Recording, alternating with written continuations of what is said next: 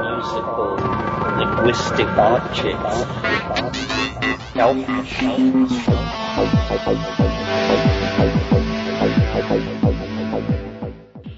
Greetings from Cyberdelic Space.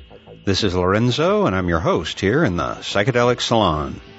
And the first thing I'd like to do is to thank some dear friends of the salon, namely Charlie H., Mark T., Zachary M., longtime friend of the salon, Max T., and once again, Nexus 112 have uh, all sent us some of their hard earned cash to help with the uh, expenses associated with these podcasts. And while I don't have time to cover this story in detail until next week's program, I have uh, taken the liberty of passing along part of your donations this week to Jonathan Ott, whose uh, house and laboratory were recently lost to fire. So Charlie, Mark, Nexus 112, Zachary, and Max, hey, thanks again for your support, and uh, I'm sure that Jonathan also appreciates it. Well, here we are again on what has come to be known as Terence Day. And while 10 years ago today, April 3rd in the year 2000, the worldwide psychedelic community was deeply saddened by the news of his death, today the pain has receded and, uh, in a way, been replaced with the joy that we feel as we recall all of the little pieces of brain candy that he left behind for us to enjoy.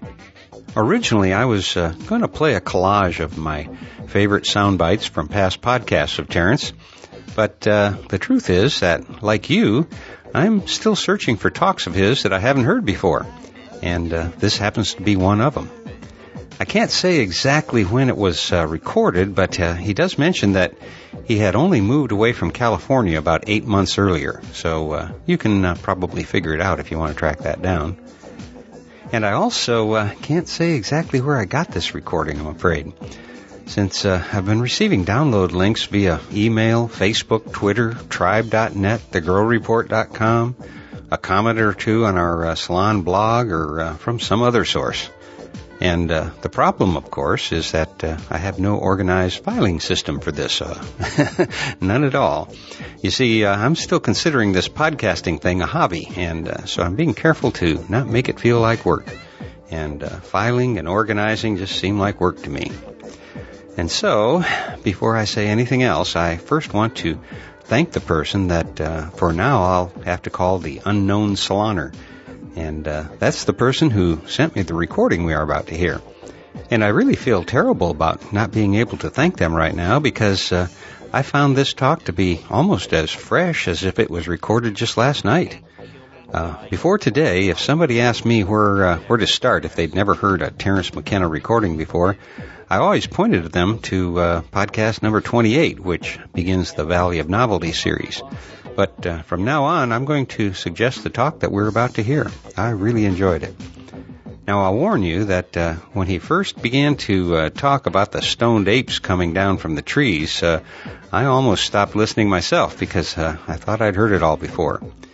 But something kept me there because uh, this time the story was somehow sounding fresher, uh, fuller, or maybe it was just more completely thought through this time. But uh, once he gets his basic hypothesis out of the way, uh, boy, the good bard gets on a roll that I can't wait to hear again. Which is what I'm going to do along with you right now. And uh, since this is a celebration of Terence Day, I decided to play the entire recording rather than put the Q&A in the next podcast.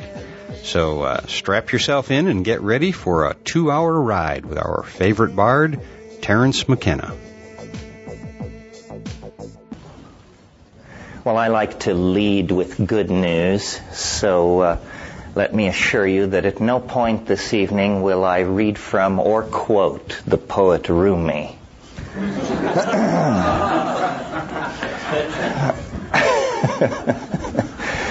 uh, it's a pleasure to be in Sacramento. It's a pleasure to be in California. I lived here for about 30 years before moving out about eight months ago.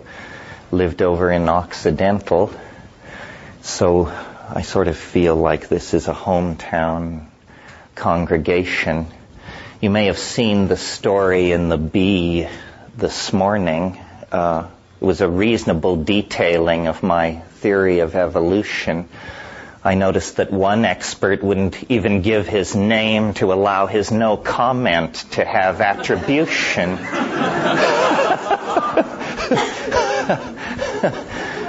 Gentlemen, this is no way to behave in the face of an ideological revolution.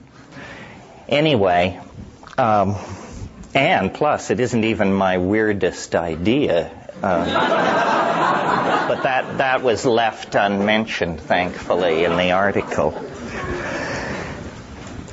But since the article dealt so specifically with evolution, and because that probably is my best candidate for entree into any kind of respectability, something I crave intensely in every atom of my body, I thought I would uh, discuss it with you this evening and try and make it seem a little less absurd than uh, than my critics might make it seem. First of all, let me lay out for you the uh, the nature of the problem. Right now, the nature of the problem is finding the damn phone and shutting it off. no, the nature of the problem is that uh, evolutionary theory tells us that we are some kind of advanced animal of some sort, and science has waged a noble struggle over the past 150 years to secure this position against all attacks by orthodox religious thinking. And yet, there is, uh, uh, after it's all said and done, the sense that if we are an animal, we are a very, very peculiar sort of animal indeed a unique animal, an animal capable of language and coordinated planning, uh, an animal not bound to a particular uh, social or sexual style. We have monogamous human societies, polygamous societies. This is very different from animals. We have poetry, we have mathematics, we have drama, a whole spectrum of effects that is far from anything that we find in animal organization. And this problem has fascinated me for a long, long time, as it's fascinated a lot of people, uh, because obviously it's a great embarrassment to the theory of evolution that it can't account for human consciousness because, after all, human consciousness produced the theory of evolution.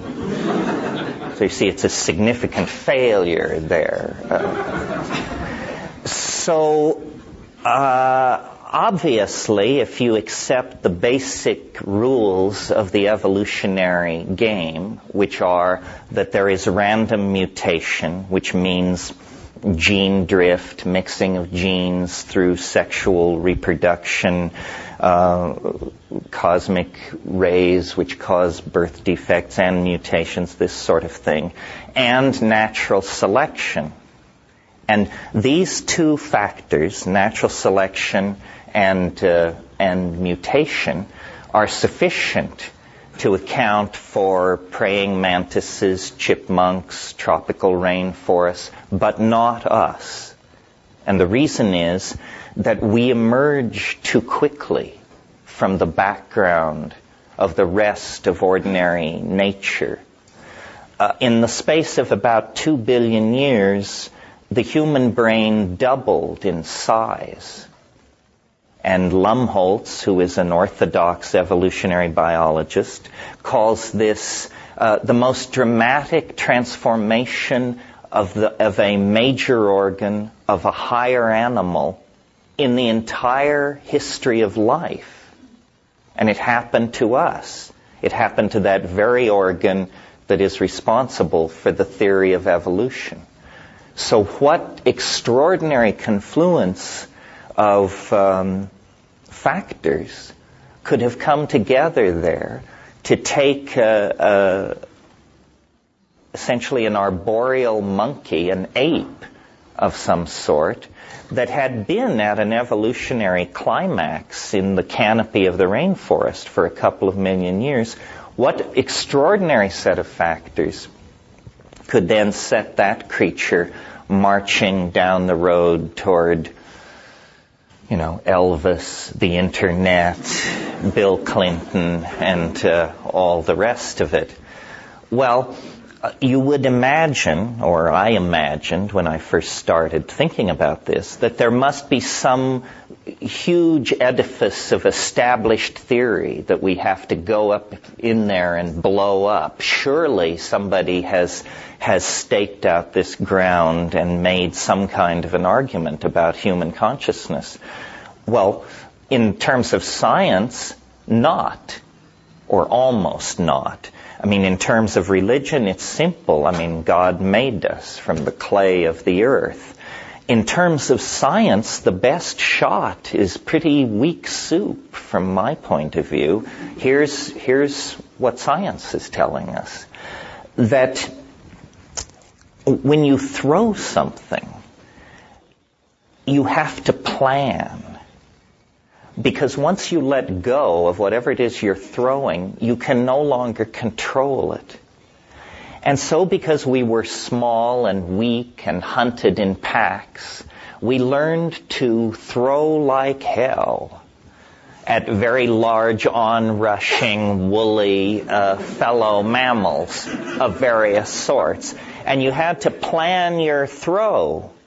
Consequently, we developed brain capacity to do this and had enough left over to invent quantum physics, paint the Mona Lisa, invent the phonetic alphabet, philosophy, religion, and all the rest of it. Uh, in other words, it was the coordination of the hand and the eye to the throwing arm. This is what the Orthodox folks tell us that gave us this extra brain capacity that we sort of then managed into human civilization. Well, notice that this would make the pinnacle of the evolutionary ladder uh, the gum chewing big league baseball pitcher. because, you know, he can put that pill right across the plate at high speed, uh, time after time. As somebody who learned everything they know about sadomasochism in PE class, uh, I, am not really ready to embrace uh, this theory. It, it definitely runs against my paradigm. So he, I, I've built another story. And it, to my mind, meets the, uh, the objections, answers the question, where did consciousness come from? But instead of doing it very nicely and neatly, it raises, in the very act of answering this question, other questions, maybe more closer to home questions that reflect on our social organization, our politics, how we treat each other in the here and now, even with implications for the future. But we'll get to that. For the moment, let me just run through this for you. There's a sort of a basic situation that all theories of evolution have to come to terms with. And this is that our remote proto-hominid, primate, ape ancestors uh, lived, developed in Africa. If you have an, a non-African theory of human origin, and there are such things, but the evidence is strongly against you. If it were stock, I'd sell. Uh, the evidence is pretty strong that whatever happened that brought us out of the animal body, it happened in Africa. Well, all animals tend to, uh, and plants for that matter, tend to reach uh, evolutionary climax and occupy a niche and stabilize in that niche. Cockroaches, ants achieved this hundreds of millions of years ago and have not changed greatly since. Most of biology is this iterative occupation of a climaxed niche. Very little of biology is the pushing forward into, into radical new forms, new species, still rarer, new, new genera. Uh, for that, there has to be disruption of some sort of the environment. And it can be the meandering of a river or an asteroid strike or the retreat of a glacier, uh, something which creates open land. Well, for many, for five, six million years now, the African continent has been slowly drying. And uh, three million years ago, it was covered by rainforest at the equator from east to west. Uh, slow, and that was the uh, the environment of the of the uh, human ancestor types. They were canopy dwelling. They were fruit eating. They ate some percentage of insects, composed their diet. They had a pack signaling repertoire that was fairly complicated by animal standards. And there they were, happily living in the canopy. But Africa began to dry up. And they came under nutritional pressure. Now, simpler animals, insects, for example, when their food source is withdrawn, they usually buy the farm. They don't have much flexibility of diet. If you've ever tried to raise caterpillars into butterflies for your children, you know that if you give the caterpillars the wrong leaves, they just can't make any sense out of it and they die. Uh, more advanced animals, when confronted with dietary pressure or disappearance of ordinary food supplies, before they give up the ghost, they will uh, experiment with other food sources in the environment. Now, the reason this isn't normally done is thought, the reason animals are conservative in their food choices, it's thought to be a way of avoiding uh, mutational influences in the form of uh, tertiary chemicals, toxins, viruses, and things like this that would be in food, in unusual foods. One of the things that accompanies our acquisition of consciousness is gastronomy, the appreciation of flavor, the approach to food that makes it an art. Animals don't do this. They're just trying to get enough protein to keep the old engines running. The notion of flavoring uh, is counterintuitive to animals. And flavorings probably in part a mutagenic influence to our diet. When our remote ancestors came under environmental pressure, their environment was shrinking, the rainforest was being replaced by grasslands, and nutritional pressure, their ordinary diet of fruit and insects was being um, restricted, they began exploring this new environment of the grasslands. And this is the era of knuckle walking turning into bipedalism. It's the era of the coordination of binocular vision, so forth and so on. There was a paper published recently which anticipates my point, but I can't wait to hit you with it. A paper published recently about canopy dwelling monkeys who only leave the canopy for the acquisition of one particular food. And the food they will come to the ground for and risk predation is mushrooms. So, it seems perfectly reasonable to suggest that our remote ancestors exploring the new environment of the grasslands would have encountered, as you would if you were to go to the, to the tropics, uh, psilocybin containing mushrooms growing in the dung of cattle. Many Uh, dung growing so-called coprophytic, coprolitic mushrooms produce psilocybin among them Stropharia cubensis, which is one of the largest and pandemically distributed of these mushrooms. I'm sure that our early ancestors also tested other kinds. Of food. They were testing everything. Uh, they were digging for corms with pointed sticks. Uh, and I'm sure there were many ecological and medical disasters as a consequence of this. For instance, uh, the birth control steroids in modern birth control pills are produced by Dioscorea vines grown on plantations in Mexico. Well, Dioscorea is the family of uh, sweet potatoes.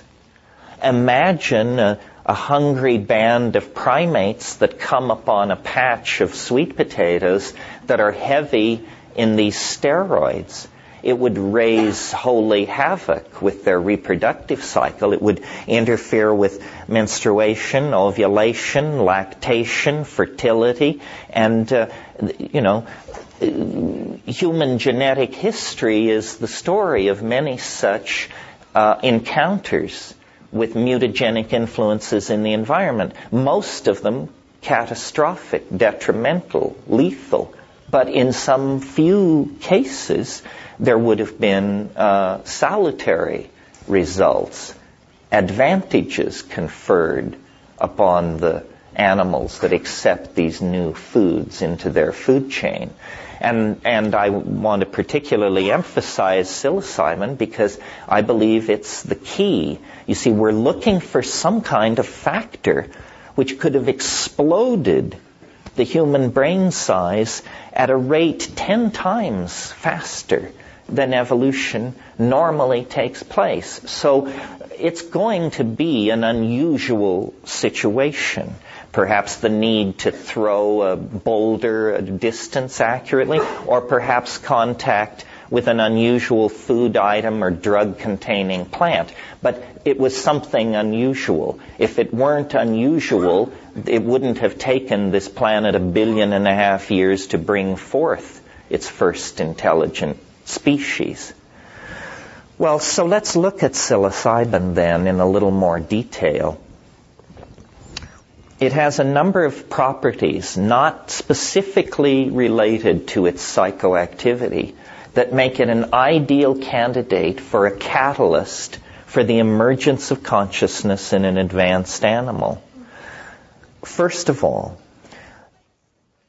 and at the early stage of human invasion of this new grassland environment, proto-hominid invasion, I should say, uh, we were testing foods. We would certainly have tested this food.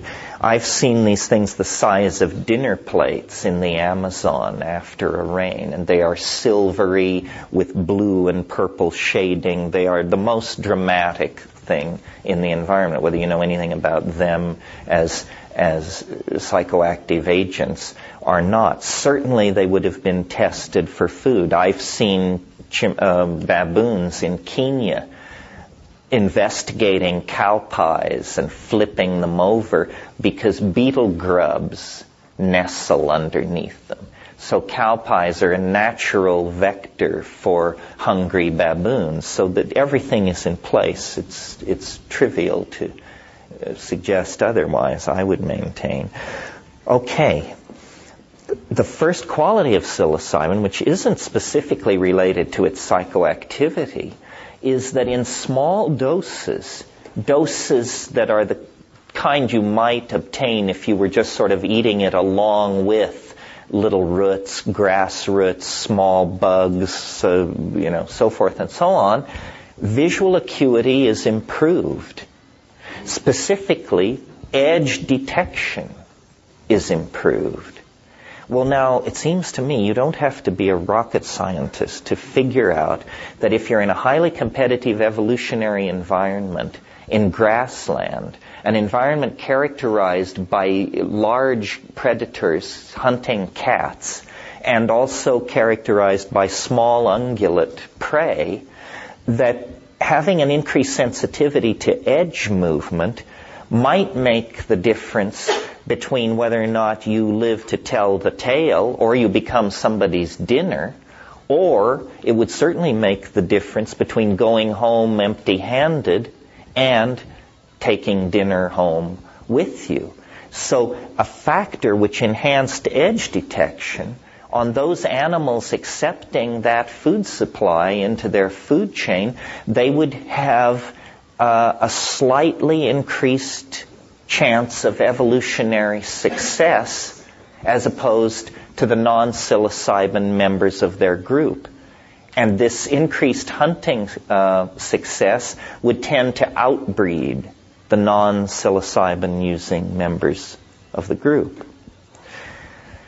At slightly higher doses, uh, in highly sexed animals like primates, uh, all alkaloids are what are called CNS stimulants, central nervous system stimulants.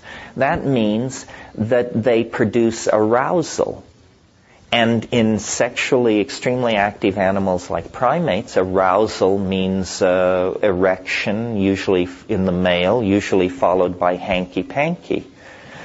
What anthropologists and primatologists call successful instances of copulation.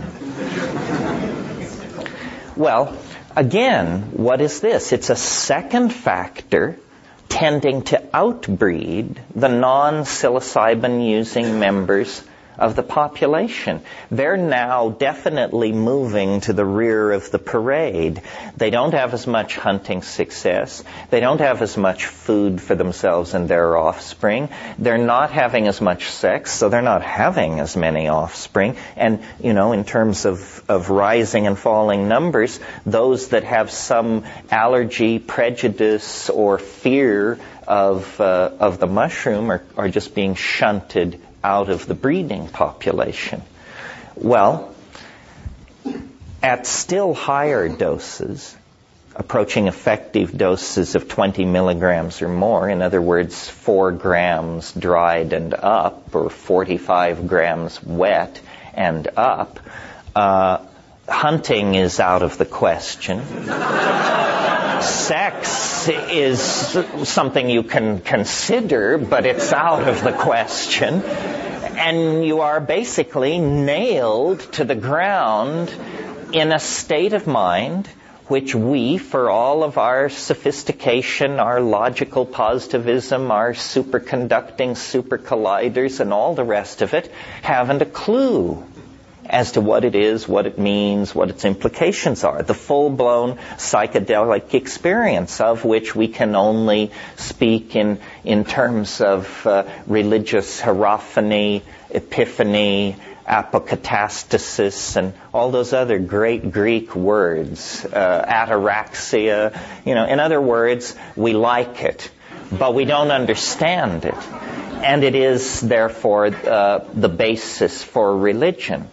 Well, uh, so right there, you have a three-step process driven by nothing more than hunger and curiosity that leads remote primate ancestors to a confrontation with what Rudolf Otto called the wholly other, the holy, the numinous, the transcendental.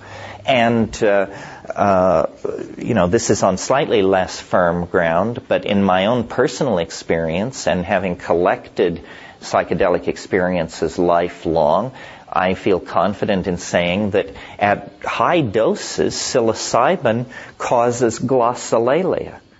Glossolalia is syntactically structured language-like behavior in the absence of meaning. Uh, speaking in tongues is what Christian fundamentalists call it, but they don't have uh, monopoly on it. It's ancient. It occurs in all cultures. It's shamanic. And what it is, is it's a kind of neurological seizure where linguistic organization spontaneously is verbalized. No animal does this. It must have something to do with the acquisition of language by human beings. And what I think is going on is that probably language was uh, entertainment long before it was meaning. That it's a kind of tuneless singing. And that having discovered that we could make an almost endless repertoire of small mouth noises, we did this for each other, for amusement, for to uh, pass the time. I mean, God knows there was a lot of it. And it, it probably was very late in the evolution of this ability that some very tight-assed rational type said, you know, we could attach a specific meaning to a specific sound, and then every time I made that sound, you'd know what I meant, and then you could go and get it for me you see. it's a sort of, it, it's the as long as you're up, get me a Grant's theory of language. Uh, so, so that's the basic idea. And I, I really believe that sometime in the last 50,000 years, before 12,000 years ago, a kind of paradise came into existence. A situation in which men and women, parents and children, people and animals, human institutions and the land, uh, all were in dynamic balance. And not in any primitive sense at all. Uh, language was fully developed. Poetry may have been at its climax. Dance, magic, poetics, altruism, uh, philosophy. There's no reason to think that these things were not practiced as adroitly as we practice them today. And it was under the aegis of the boundary dissolving influence of psilocybin. We were nomadic. We were breeders and, and caretakers of cattle. We worshipped a great goddess. We followed a yearly round in a vast grassland cut by crystal streams that were washing down out of the, the higher altitudes. And we were probably black as your hat, for that matter. Uh, and it was great. Well, if it was so great, what happened? Well, uh, the very forces which created this situation, and you will recall what it was, it was the drying of the African continent, forcing us out of the trees, forcing us to change our diet, forcing us to accept a, a dung growing mushroom, uh, and there were other factors forcing us into consciousness as well. When we became omnivorous, the first form of consciousness is having the point of view of your prey. Predatory animals have the highest form of animal consciousness, big cats, but it's a consciousness of the exterior world. Psilocybin forced us beyond that into consciousness of the, the imaginal world, the world of the imagination inside our heads. What happened was um, the mushroom faded. The climate changed. What had been everywhere became seasonal, moved into the rain shadows of mountains, uh, became the prerogative of a special class of people called shamans who were like the the designated hitters for dealing with the uh, hyperspace of the mythos. Uh, in other words, over millennia, the, the, the connection went from available to everyone all the time to ever more tenuous, ever more tenuous, finally faded out entirely. It's even more complicated than that because surely people would have, as they saw this happening, make attempts to preserve the mushroom. And in a world without refrigeration, the only effective way to do this is uh, preservation in honey. You can dry mushrooms, but in a world without hermetically sealed peanut butter jars, drying is a very short-term strategy for preservation. The only thing which will really work is preservation in honey. The problem there is that honey itself, especially Aboriginal honeys, which have a lot more water in them than what you get in those little plastic bears at the A&P. Uh, Aboriginal honeys are very runny, and so what do they do? They themselves have the capacity for turning into a psychoactive substance, alcohol. But alcohol promotes a completely different set of cultural values and attitudes than psilocybin. Uh, psilocybin is a boundary dissolving hallucinogen. Uh, uh, mead alcohol uh, gives an enhanced uh, sense of verbal acuity in the presence of lowered sensitivity to social cues. Uh, in other words, uh, one can make an ass of oneself. but now I want to backtrack for a minute. I will return to this thing about the loss of the mushroom, but there's something that I want to go over with you that's really important in all this to me.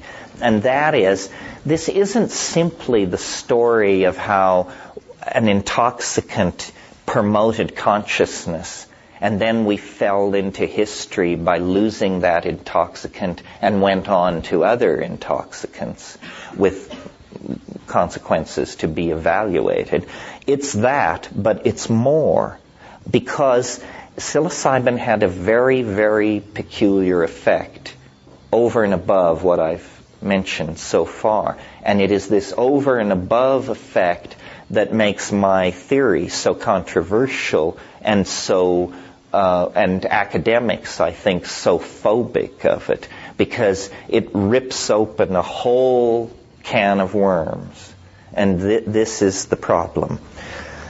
All um, primates, clear back to squirrel monkeys and old world monkeys, all primates form dominance hierarchies. This means that the sharp fanged, hard bodied young males control everybody else.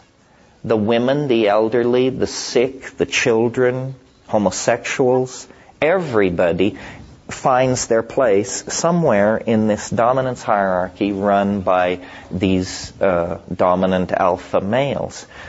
We are no different uh, we also, as we sit here this evening, operate under this kind of a social organization. I mean, we complain about it, we analyze it, we are aware of it, but we live under it. It's how it is. So here is my suggestion that what psilocybin did was it changed behavior. It interfered with primate behavior. Specifically, it interfered with this tendency to form monogamous pairs and dominance hierarchies. And so the ordinary tendency of the primates to organize themselves that way was interrupted, medicated out of existence, if you like, vaccinated against if you like, by the presence of psilocybin in the diet. And uh, this over this this overemphasizing or chemical accentuation of sexuality occasioned by the arousal of the psilocybin was sufficient to dissolve the ordinary tendency toward monogamy and replace it with an orgiastic sexual style, or they coexisted simultaneously. I mean, who knows? We weren't there. It's sort of the way I imagine it is that at every new and full moon, there were group mushroom parties which basically simply got out of hand regularly. And, and so the monogamous pair bond would be under pressure, if not completely uh, eliminated. Many cultures have this, even to this day. I mean, in a sense, Mardi Gras is a, a festival where the rules are dissolved, and nobody is supposed to go to their spouse the Monday after and say, you know, was that you I saw dressed as Marie Antoinette? And uh, because you know the rules are, there is permission to break the rules, and many societies do this. Uh, the result of an orgiastic style like that is uh, men cannot trace lines of male paternity. And so there's a tremendous social glue, a tremendous uh, force for the cohesion of community. Men don't then think in terms of my children. They think in terms of our children, the children of the group. And under the aegis of this group, this polymorphic, polymorphic sexual style, group, uh, child care, and, uh, and extended family rearing, we produced everything that we think of as human that we value. Our art, our music, our philosophy, our sense of each other's worth, uh, body painting, tattooing, piercing, all the accoutrements that distinguish us from animal existence were put in place when we had a different kind of mind than we have now. We didn't have a mind that favored role specialization and male dominance and anxiety over female sexual activity related to feelings of male ownership. That all came later. We became human beings in this other world of, of values and psychological attitudes. Problem is that, as I say, the mushroom faded.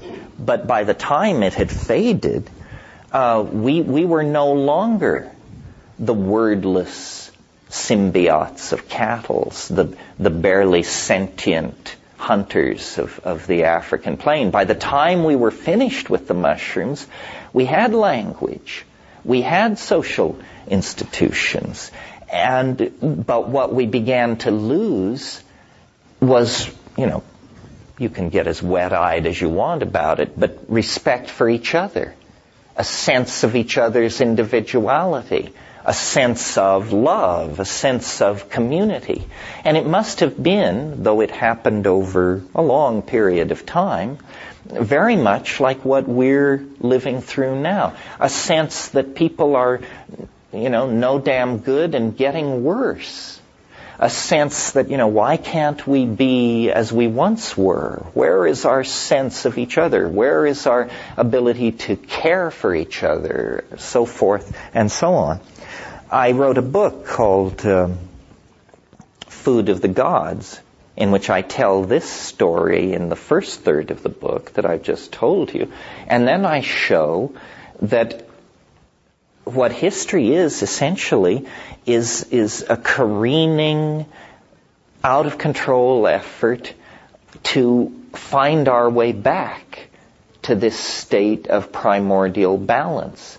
One of the things that marks us as humans that is unique is our obsessions with drugs, our ability to addict.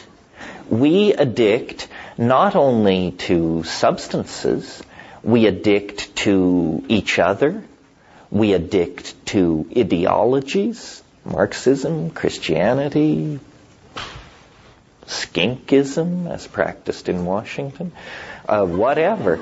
Uh, and we addict to each other. You know, I mean, I am a romantic uh, with the best of them, but I can't help noticing that a broken heart and heroin withdrawal show very similar presentations. really. Insomnia, sweating, sense of diminished self esteem, hysteria, uh, you know, it's, it's very, very similar. We, so a, a psychologist looking at a person with an addictive syndrome will say, well, you were damaged in childhood. There is some trauma there that you're, you're trying to compensate. You're trying to compensate. Well, I'm not that keen on all this psychologizing, but I do think that we could apply this model to ourselves on a grand scale. We were essentially torn from the Gaian womb, thrust into the birth canal of history, and expelled sometime around the fall of the Roman Empire into the cold, hard world of modern science, existentialism, and all the rest of it. And uh, uh, we have searched the planet for substances which would assuage our sense of pain. And there are things out there, you know, alcohol, the whole morphine family, so forth and so on. But these things always have consequences. There's a price to be paid. Uh, the the very knowledge of psilocybin was lost to the entire planet, except for some tribes in the in the Mexican mountains, uh, for several millennia until Valentina and Gordon Wasson went in the uh, uh, early 1950s and found these mushrooms and brought them out. And then Albert Hofmann, who had earlier discovered LSD, synthesized the compound and made it available. That was 55. Well, by 66, all human research with these things had been forbidden. We have, it's not that science mowed this field and moved on. It's that uh, science has never really been here. Uh, we haven't looked at the implications of diet on early human evolution. We don't have a theory for the evolution of consciousness of any consequence. And yet, you know, the factors I've laid out for you, increased visual acuity, an impact on sexual and social behaviors, a triggering of glossolalia-like phenomena in the presence of a boundary-dissolving psychedelic experience. These are catalysts sufficiently dramatic that inculcated into a cultural style, I think they explain a great deal about where we came from and who we are. Now, the, the irony of all of this is uh, that we live in a society that has made pr- all practically any discussion of this illegal. Certainly, if I were to end this lecture by handing out doses of psilocybin, I would be gently taken by the elbow and led away forever. Uh, uh, the Western mind is particularly phobic of this uh, of this subject. I mean, we have bent our laws so that people can jump out of airplanes in the pursuit of thrills, so that they can bungee cord off major highway bridges and freeway overpasses.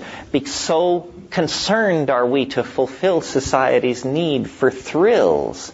Uh, but this is something else.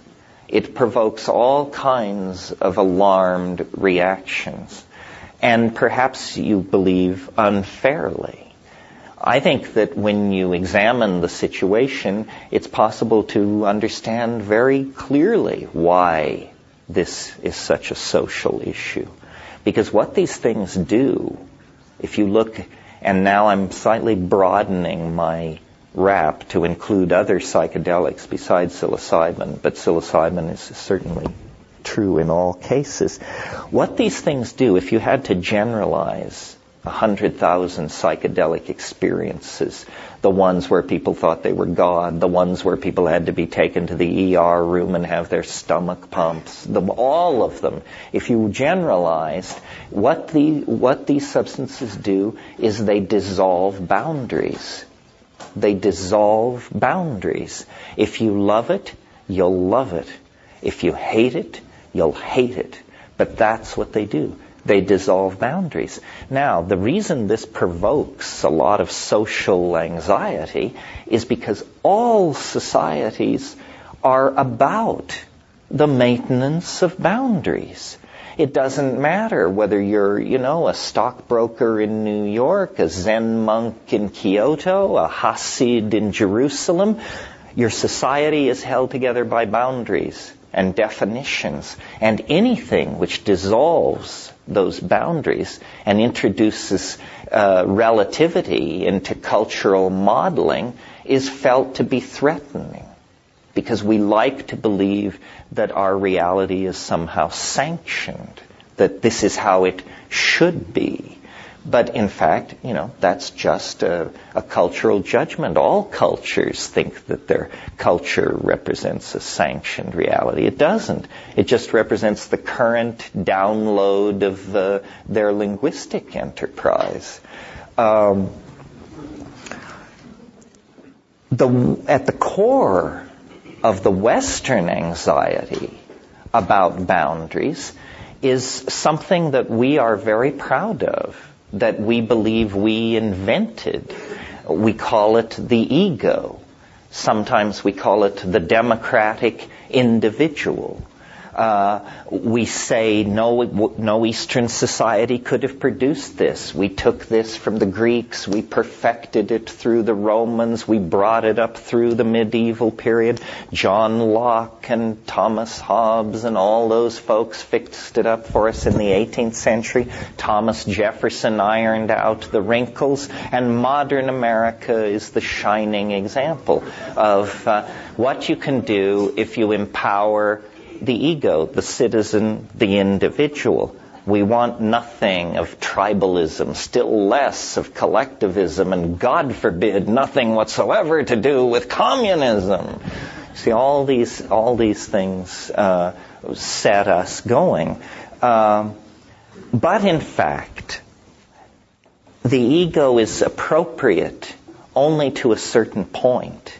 I mean, yes, we need egos so that when you take someone to dinner at a reasonable restaurant, you place food in your mouth, not their mouth. This is, this is what the ego is for. It tells you who pays.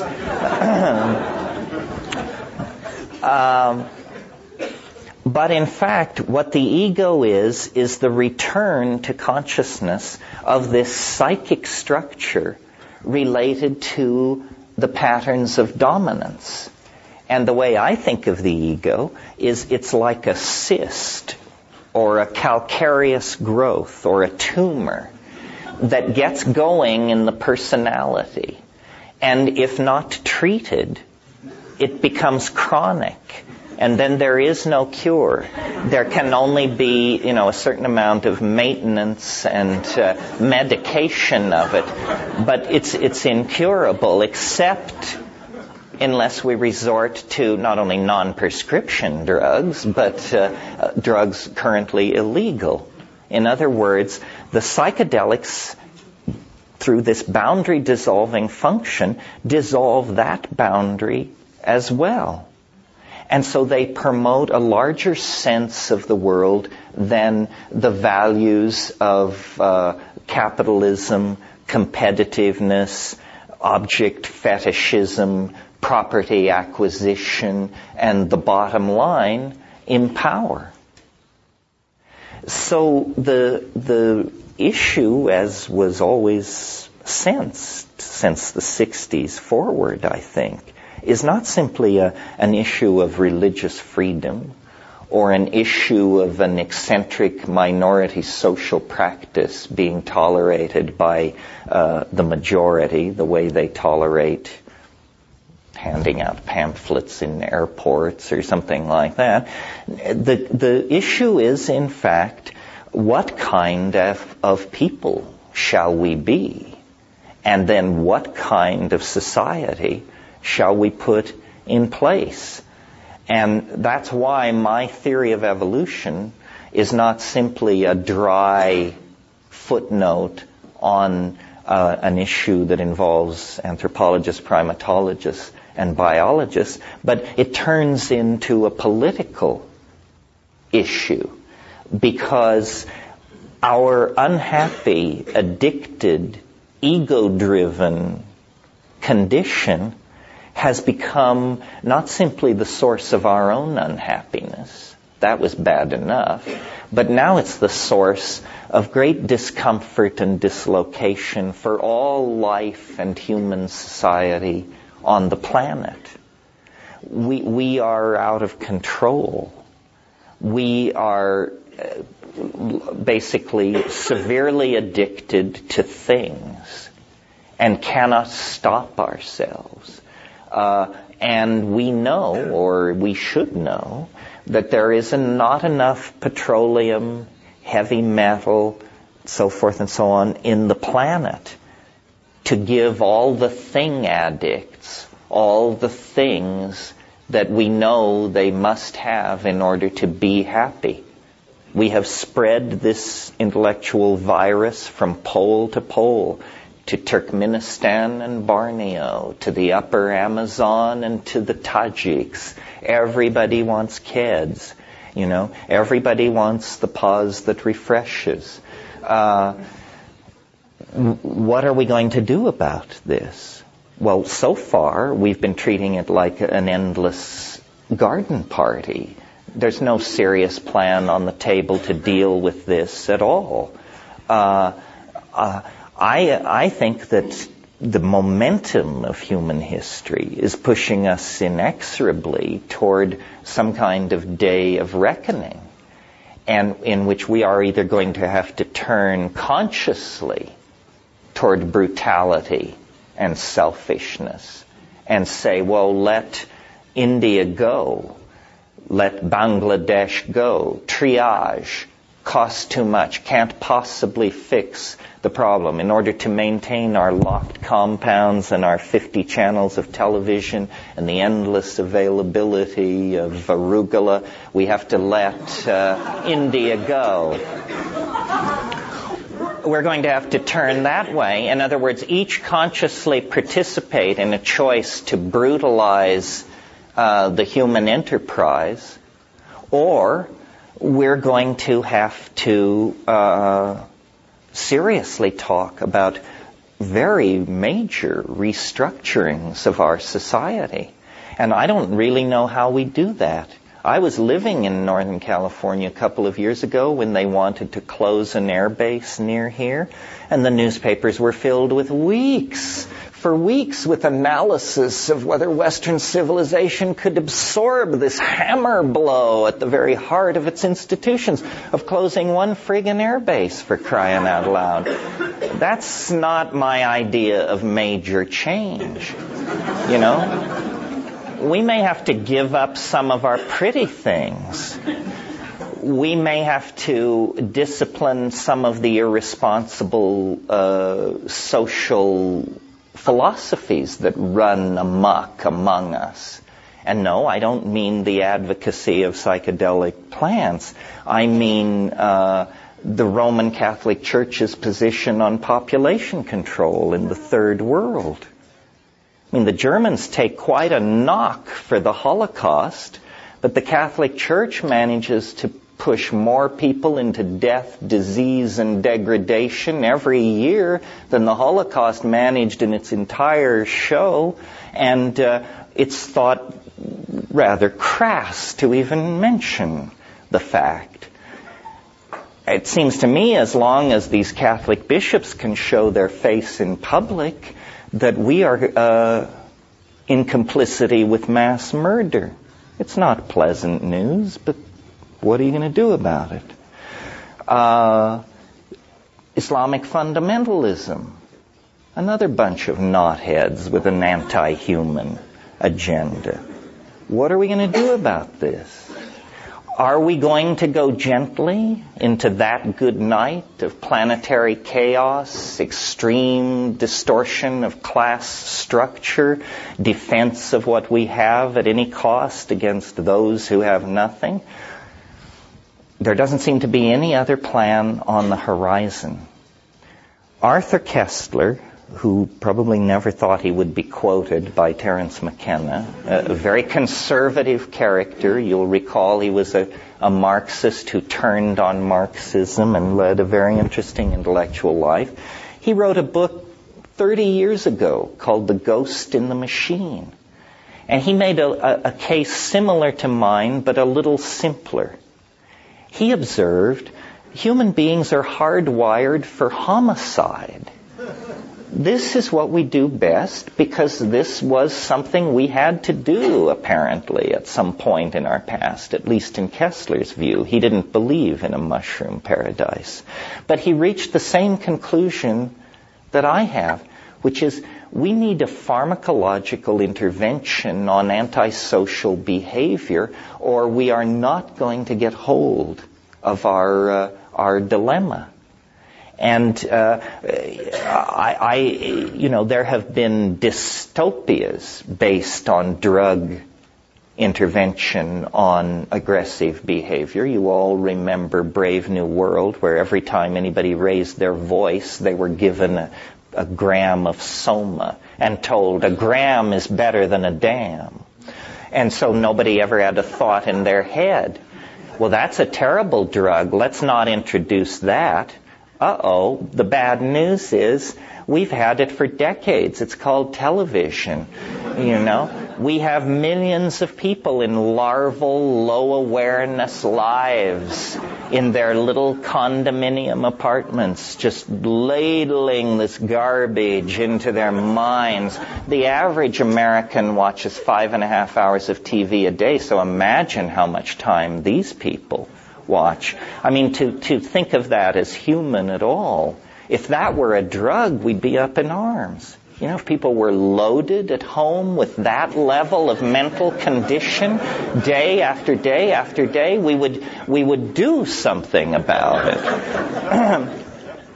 so my, uh, you know, I don't have, I can't uh, propose a grand solution, but I do think that it is uh, uh, uh pregnant with implication that here at the end of the 20th century, with all of these problems hammering down on us, the news comes from the rainforests and the deserts that these Aboriginal people, while we made the descent into history and got the top quark and planted the flag on the moon and all that, they kept the faith.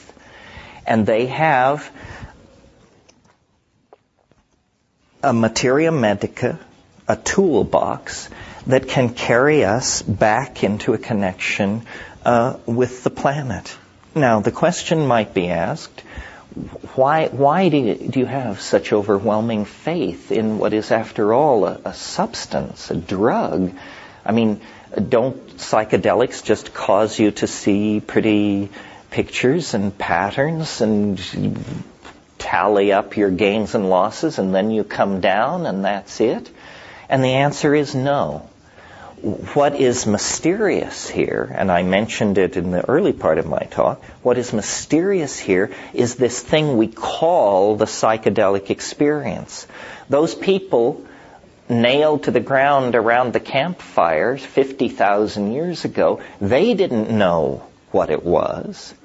And when we go in there, armed with our Heidegger and our Husserl and our Wittgenstein and our Merleau-Ponty, we don't know what it is either.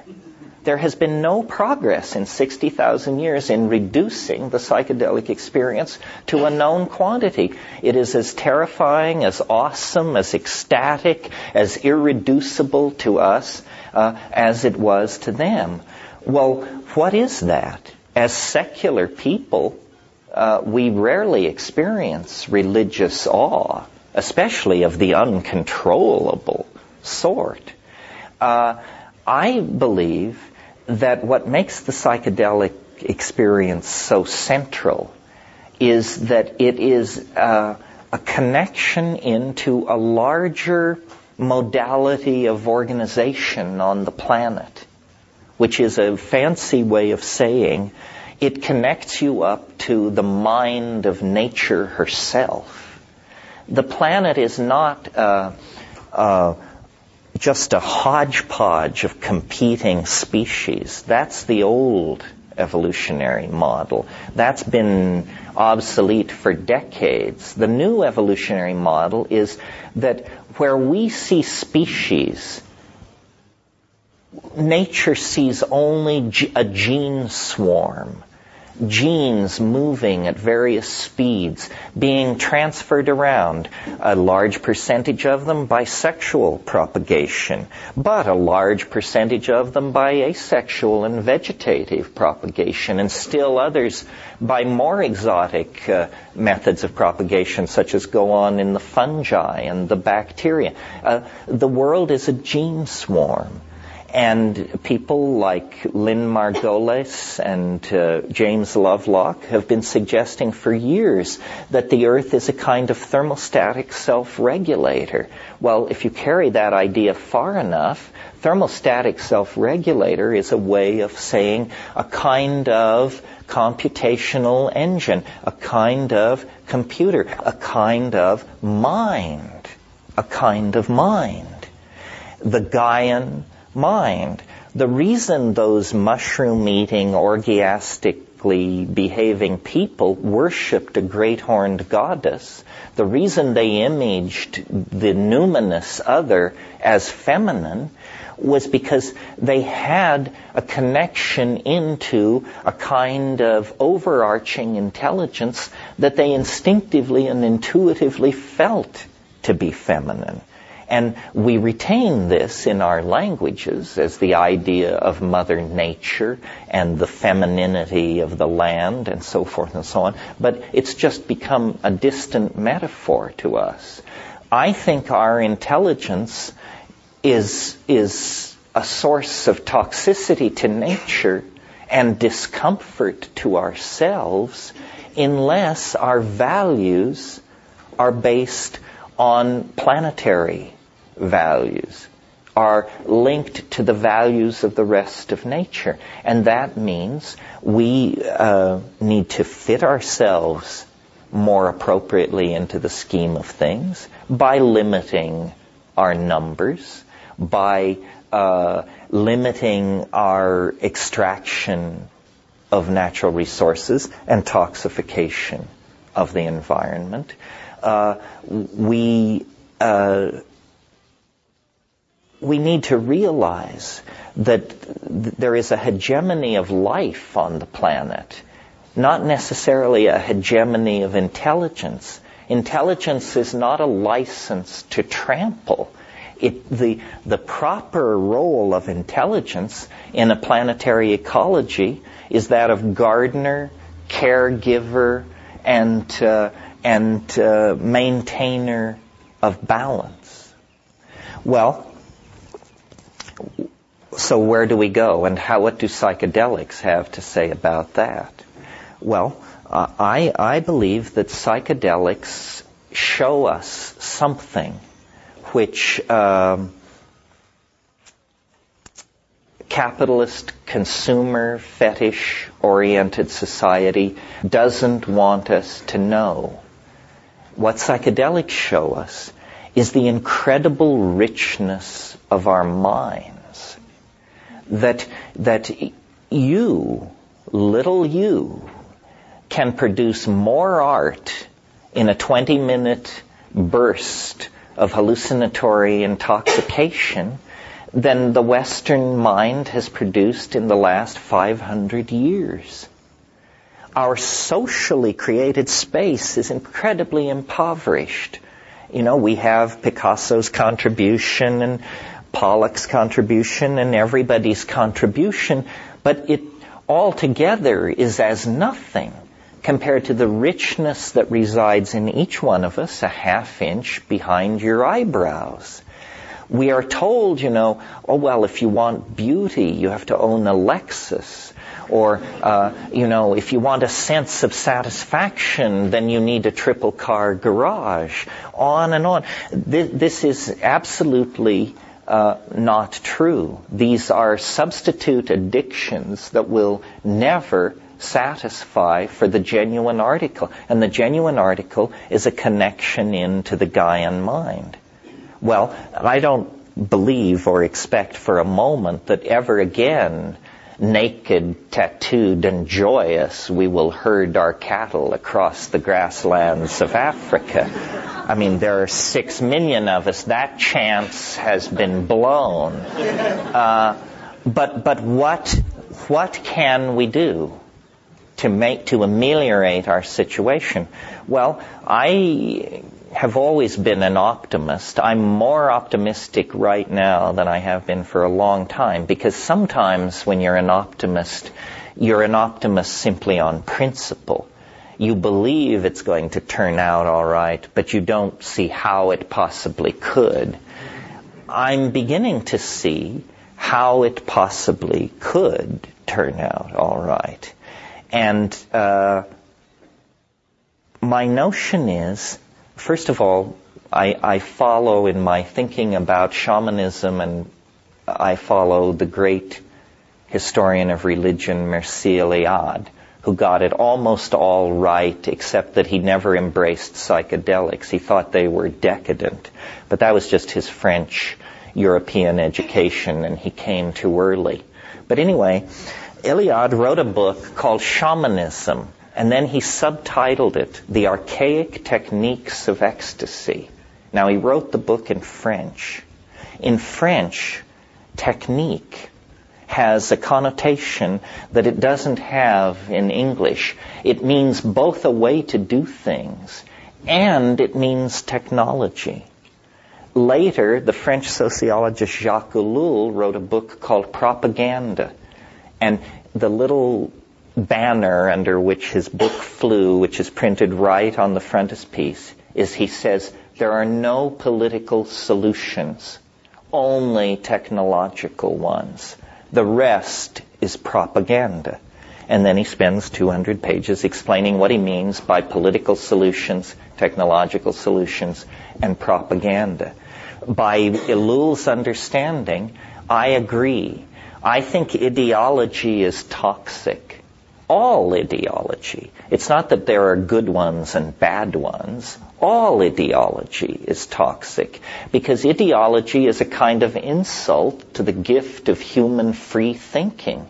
I mean, if you adopt some ideology, Leninism, Mormonism, it doesn't matter, then you have all the answers. You just go and look in the catechism.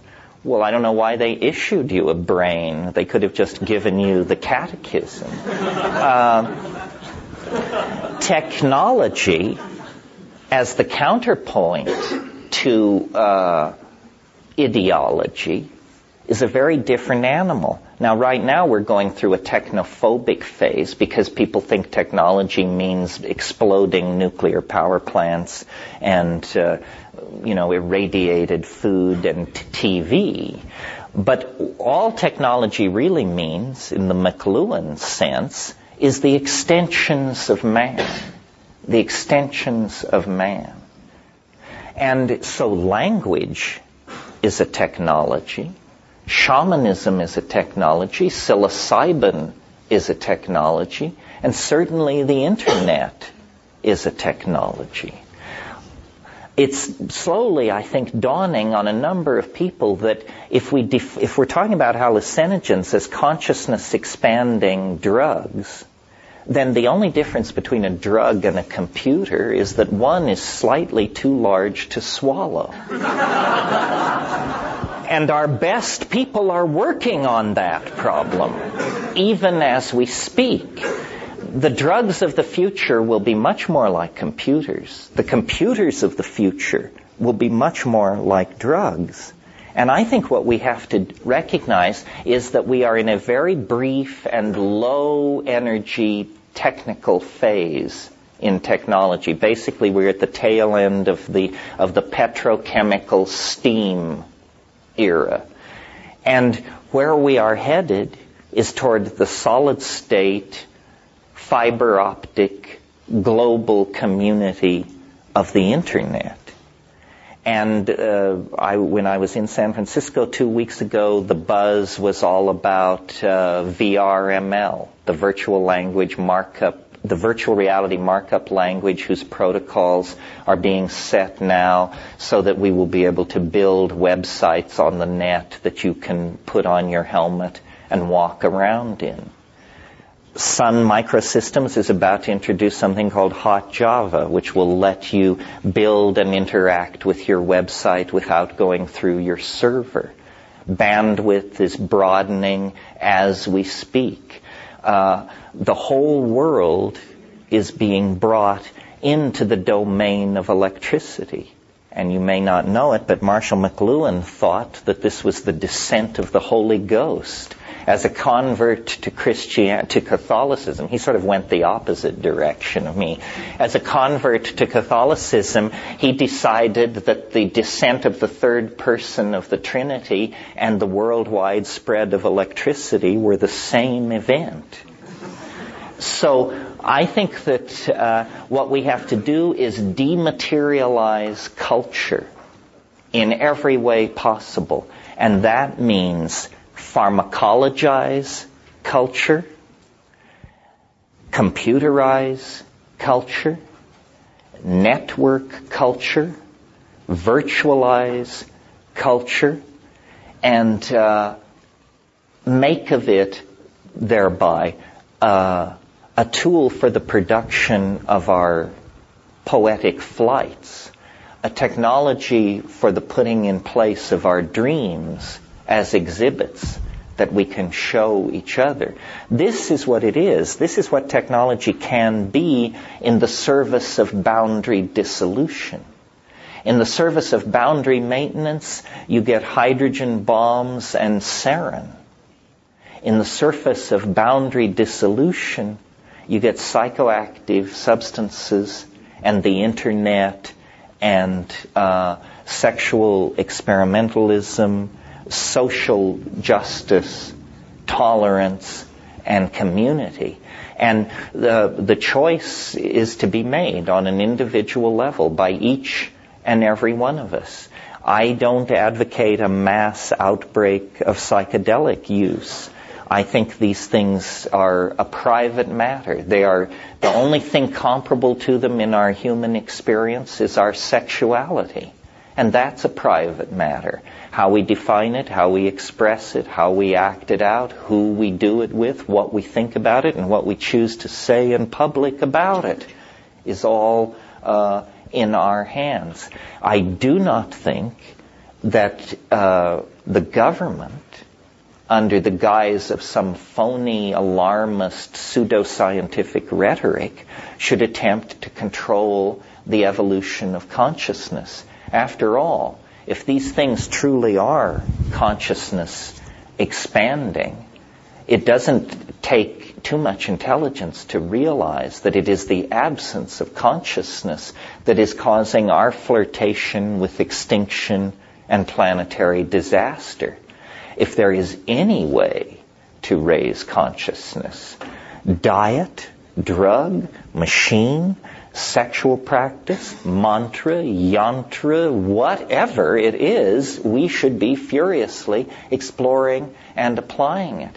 Because if we should fumble the ball, if we should actually, uh, where our ancestors over thousands of generations did not fail, if we are to fail, the magnitude of the tragedy will be immense because failure is not inevitable. It is not inevitable that we should fail. There are ideas, personalities, technologies uh, available right now which, if honestly explored and, and implemented, could rescue the human enterprise from the disgrace that hovers over us. We don't want this to end in a toxified garbage pit ruled by Nazis, which is, you know, the way we may well be headed. Uh, the Gaian mind has always been there. Nature originally, through the plants and shamanism, provided the tools for us to access this incredible natural database through the vicissitudes of history. Previous generations lost the key in Western society. Since the 1960s, the key has been refound. It's a matter of great social controversy. It's a matter of uh, of, of great risk to those who take it, how they will be viewed by their peers, but there is no longer, uh, ignorance is no longer an excuse. Anthropology in the last hundred years has laid at our doorstep the tools necessary for an archaic reconstruction of uh, society and uh, human values within that society. It's inconceivable that Western industrial capitalism could run on another 500 or 1,000 years. Uh, it, it will not continue as it has. It will deteriorate under the pressure of resource scarcity. And what few democratic values we have obtained, what little space for reasoned discourse has been created, will be the first to be swept away. So it's, it's very, very important that people take back their minds and that people analyze our dilemma in the context of the entire human story, from the descent onto the grassland to our potential destiny as citizens of the galaxy and the universe. We are at a critical turning point. And as I say, the tools, the, the data that is, holds the potential for our salvation is now known. It is available. It is among us. But it is misrepresented. It is slandered. It is litigated against. And uh, it's up to each one of us to relate to this situation in a fashion that will allow us to answer the question that will surely be put to us in some point in the future, which is, what did you do to help save the world? Well, I'll knock off now. I'll sign books. We'll take like a 10 minute break and then we'll come back and do questions. Thank you very much for your attention.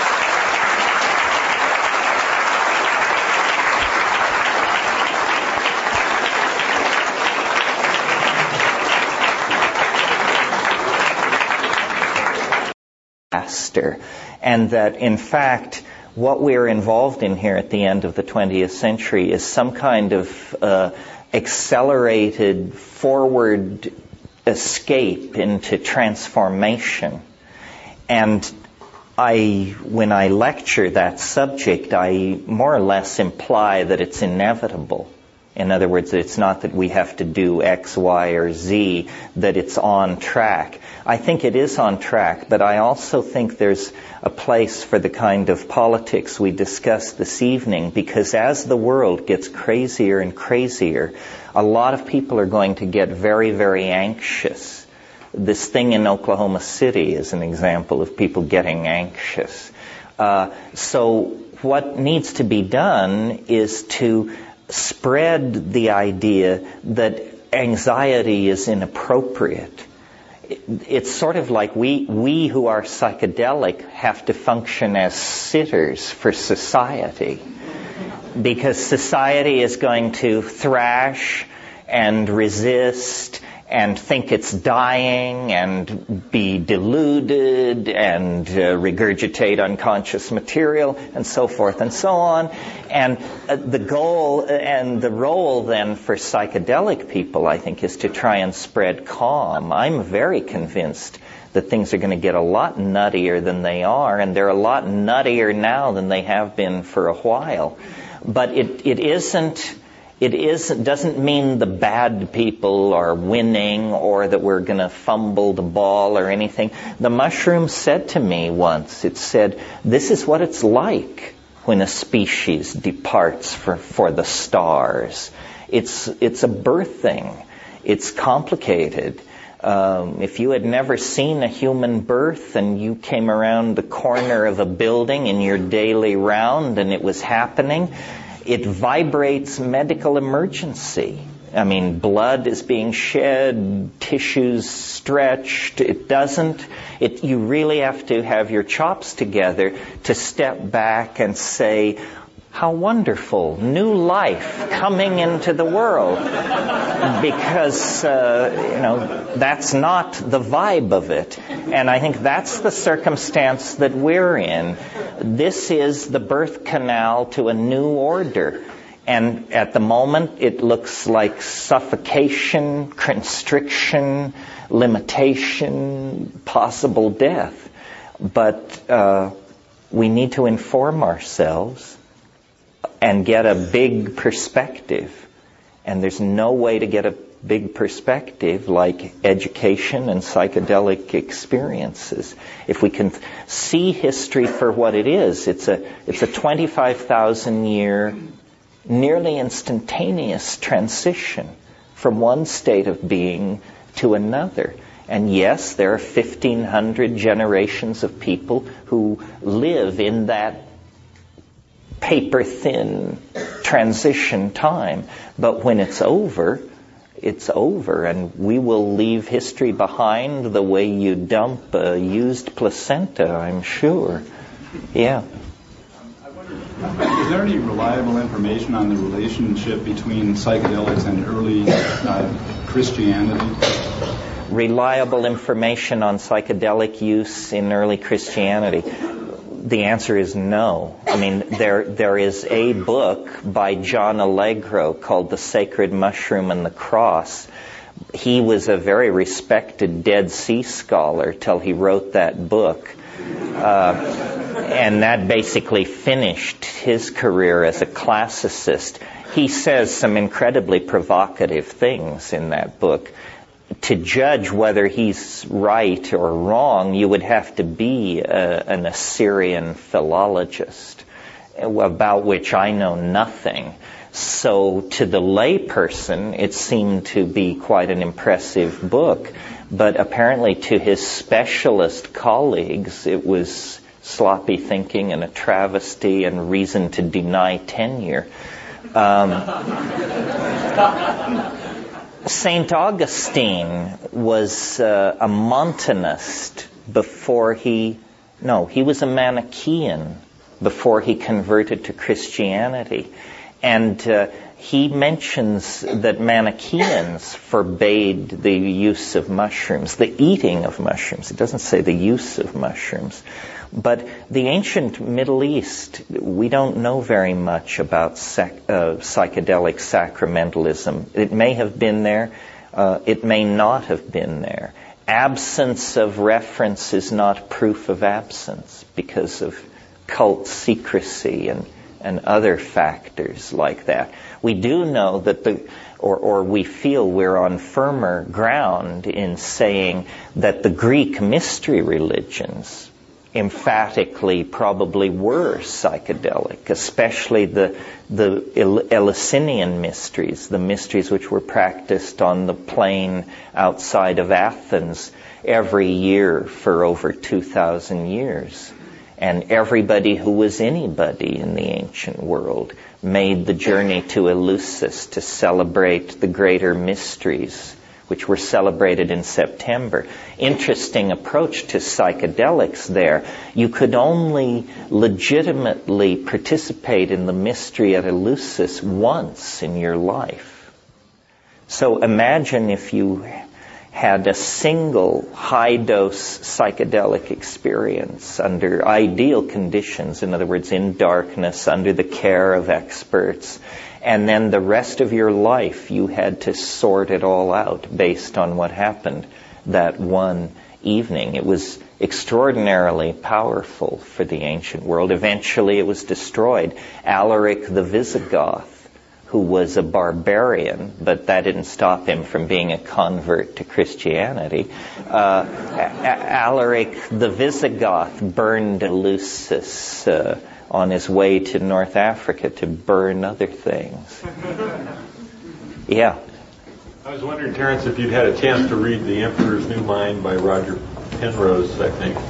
Uh, it's an argument against the idea of uh, AI, artificial intelligence, and whether you were able to follow his argument, because I would take it that you'd probably be opposed to his argument. I haven't read the book. I like Roger Penrose's early work, he's saying artificial intelligence is impossible. Yeah, based on, and he goes through the Turing, uh, and I heard you bring it up once. The Turing test. The Turing test for artificial intelligence, and he also uh, brings in the uh, incompleteness theorem. Uh huh. Oh, Gödel's incommensurability thing. Maybe a little on that a little girdle, please? In 2-4 time? Well, uh, I don't have a particularly strong opinion one way or another on AI. I certainly think computers will, can be a lot more intelligent than they are before we settle the question of whether they can pass the Turing test. You all know the Turing test is this test. Alan Turing was a mathematician. He figured it out during World War II, and it's basically if you call X on a telephone and you can't tell whether X is a person or a machine, then X passes the Turing test. And every year they have Turing tests uh, where judges converse by telephone with computers and people and try and decide which are the computers and which are the people. And it's still pretty easy uh, because the people exhibit exasperation, incorrect information, misinterpret the question, so forth and so on. uh, uh, there are some wild thinkers out there, far wilder than me. Uh, you know, if you want to read a wild book, read uh, um, Hans Moravec's book Mind Children, The Future of Human and Artificial Intelligence. There's a book. Uh, and uh, I'm having a memory lapse here. Help me out. Tipler I said, help me out with a memory lapse. You don't have to read my mind, for God's sake. yes. Thank you, Creon. Tipler's uh, book is a, uh, uh, the end of all speculation where artificial intelligence uh, is concerned. Uh, I think machine human interfacing is, is very important. I think that the debate about whether a computer can think like a human being is kind of not very interesting. Computers think like computers.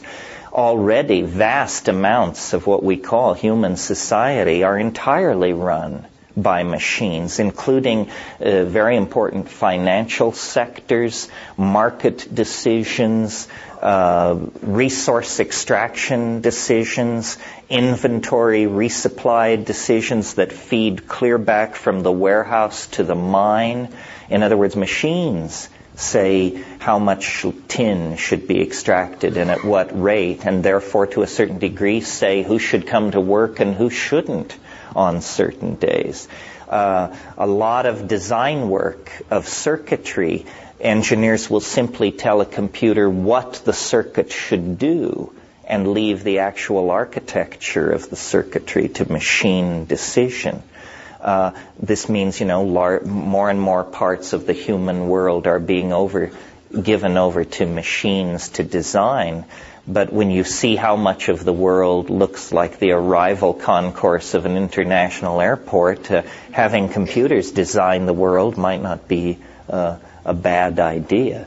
Uh, definitely computers figure in our future. I mean, I wasn't joking when I said drugs and computers are migrating toward each other. I can imagine a, a world, and this is not the ultimate world by any means, a world five, six, seven years in the future where the equivalent of today's advanced Macintosh would be something you glue on your thumbnail and communicate with that way. And, you know, beyond that lie, you know, enormous uh, computational and data accessing abilities that may be accessed through implants.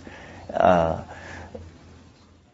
we're going to have to decide, you know, how much of the monkey we want to take with us into the future. We don't want to take the homicidal killer we don't want to take uh, the male dominator, but we it would probably be a mistake to leave the body entirely behind. Uh, after all, the body gives us our orientation in the world and our sense of ourselves as somehow co co-extensive with animal life.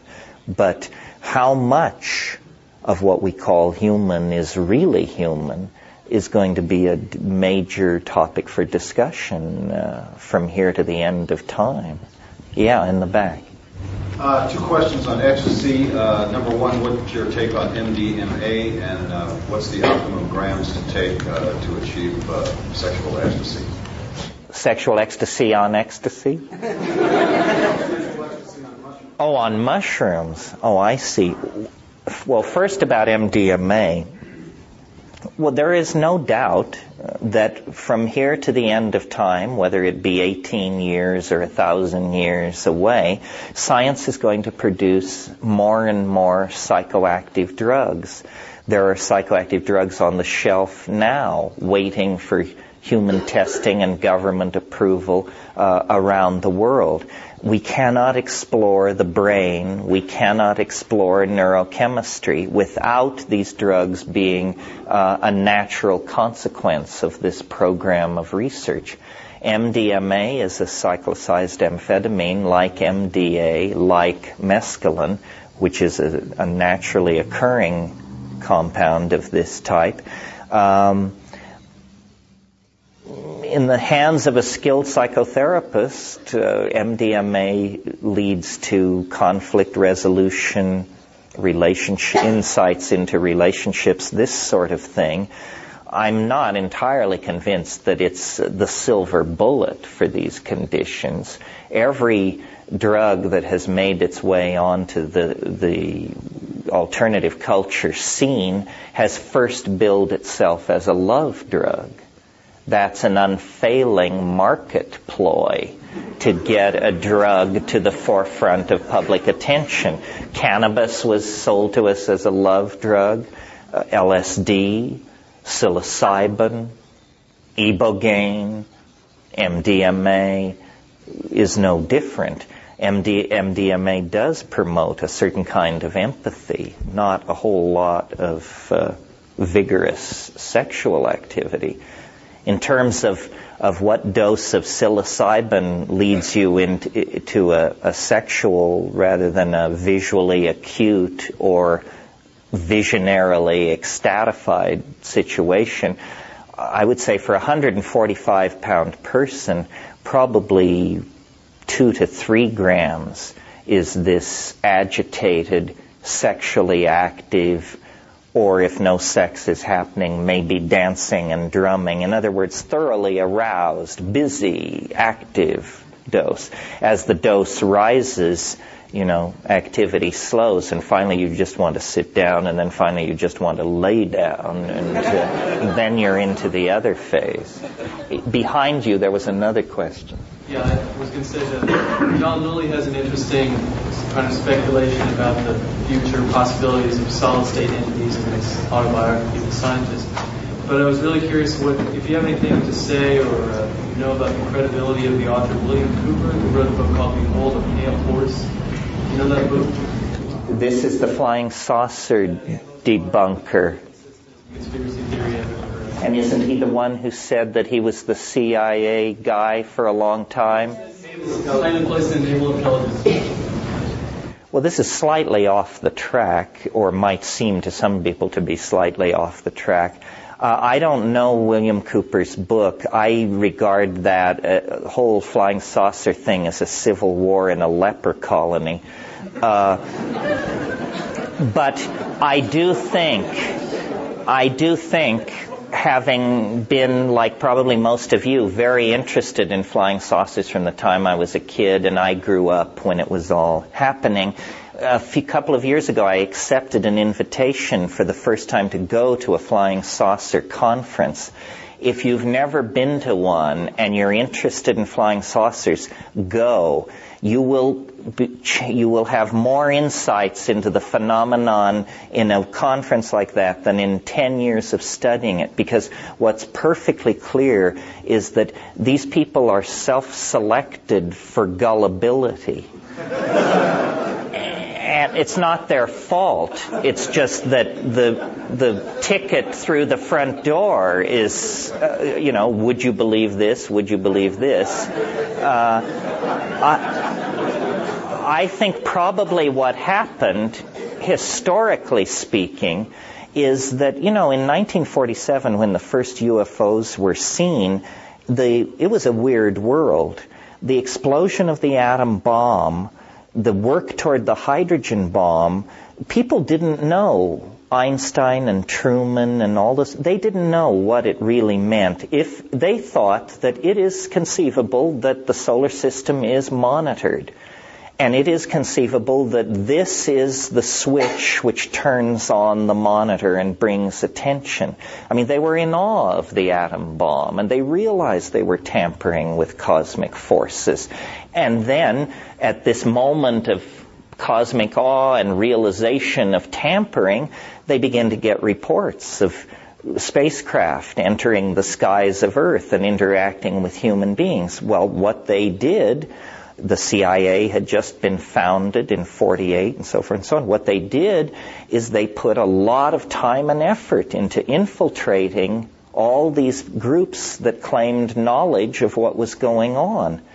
And as a survivor of the new left, I can tell you when the government gets interested in infiltrating, I mean, I, there, two out of every three members of SDS was a government informant at the height of its membership.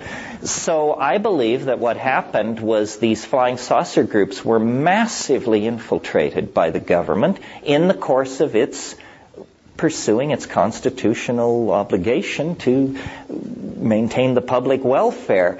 And by 54 or 55, the government was perfectly convinced that whatever flying saucers were, they did not pose a threat to the integrity of the air defenses of North America.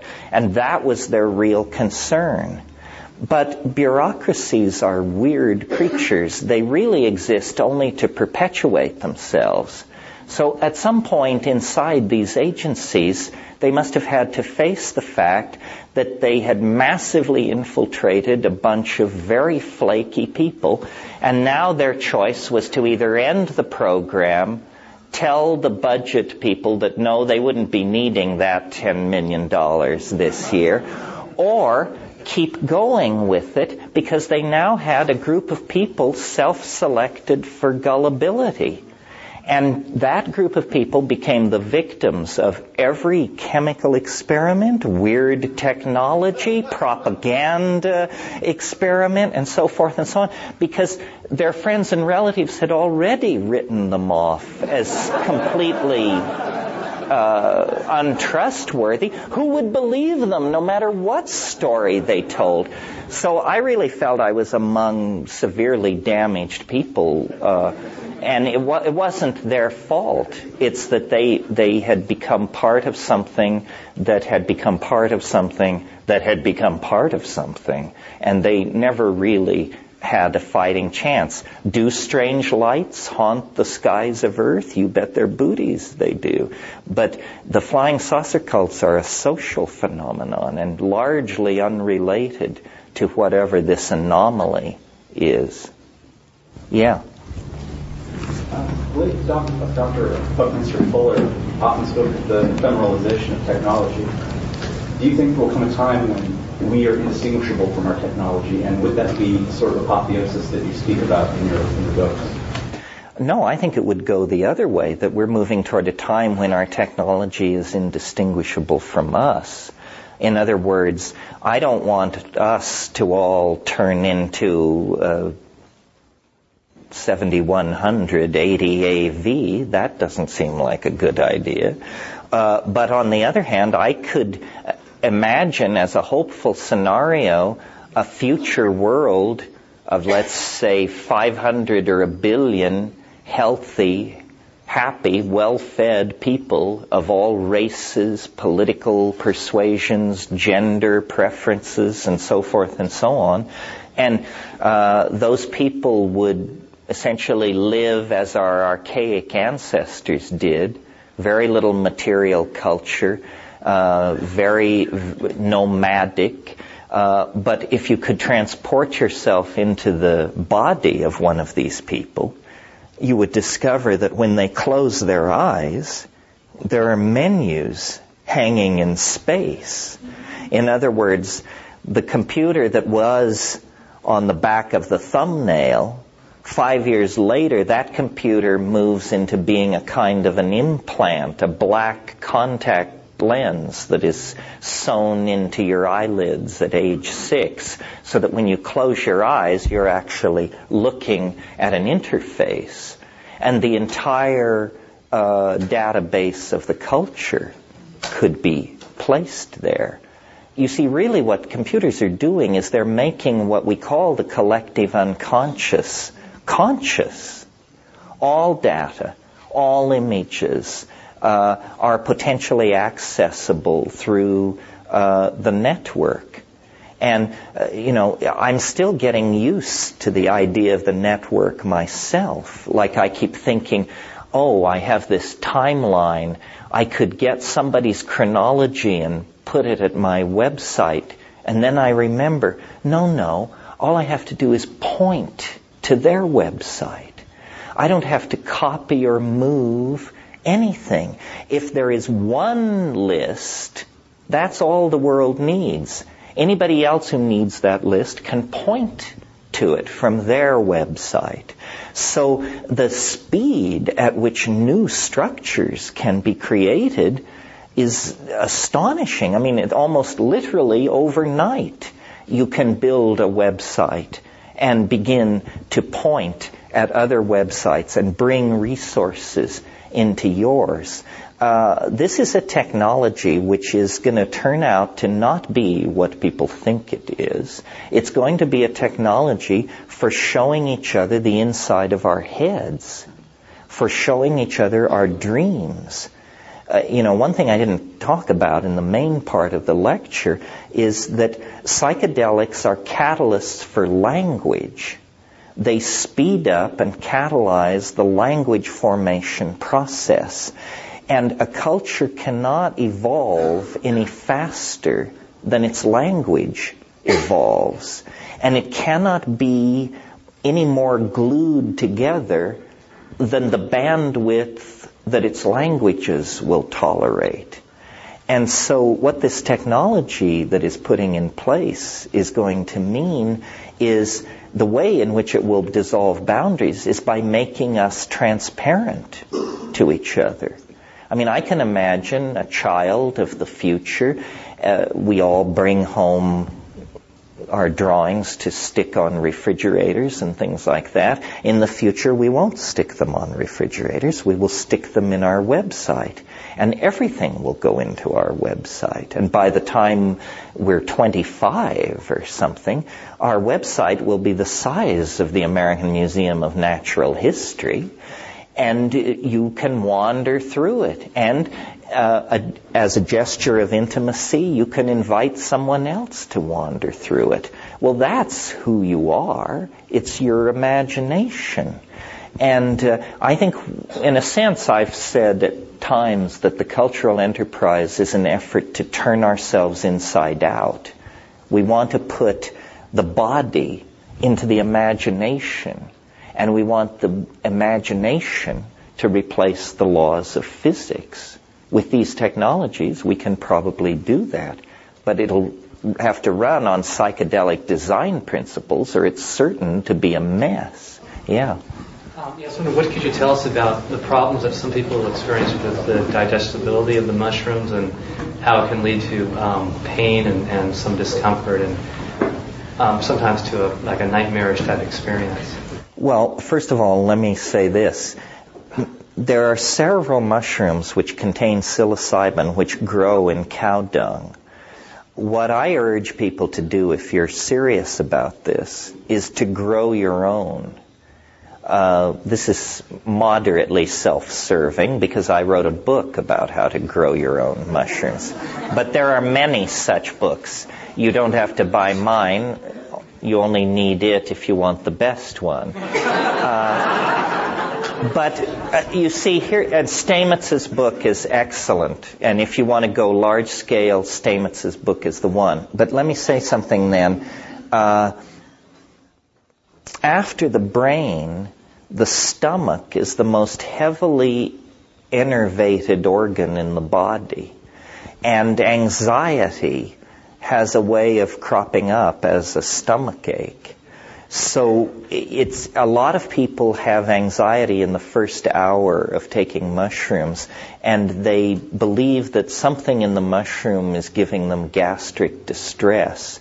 It really isn't. It's more like a case of butterflies on an empty stomach because you should take mushrooms on an empty stomach.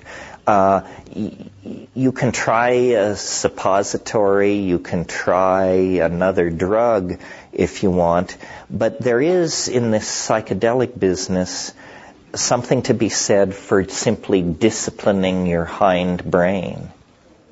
Also, you can suppress nausea with cannabis. So, you know, a mixture of self-discipline, pharmacological steering, uh, so forth and so on. Uh, if you have if you have a severe reaction to the mushroom, you probably shouldn't take it. I mean, after all, it is a fungus, and as mammals, we have developed some pretty strong uh, allergenic reactions to fungi. Some of us, and uh, certain reactions to psilocybin are not psychedelic reactions, like uh, enormous sweating or something like that. That's more an indication of an allergy.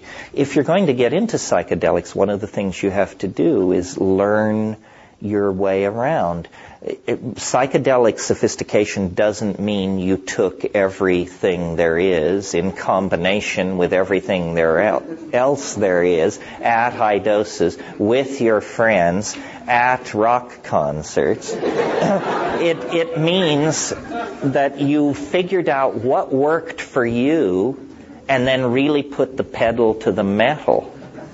You know? Yeah. I recently uh, came across David Hudson's work on orbitally rearranged monatomic elements, and we found that these monatomic heavy metals conduct uh, act as superconductors, conduct uh, light force through our nervous system. Are you familiar with his work at all? No, you you've stumped the star. Uh, I mean, I, I'm interested in organic superconductivity and room temperature superconductivity. Uh, but I don't know his work, so I can't comment on it. He said he's going to be coming out with a book in six to nine months called ORMUS, O-R-M-E-S, ORMUS, which is orbitally rearranged monatomic elements.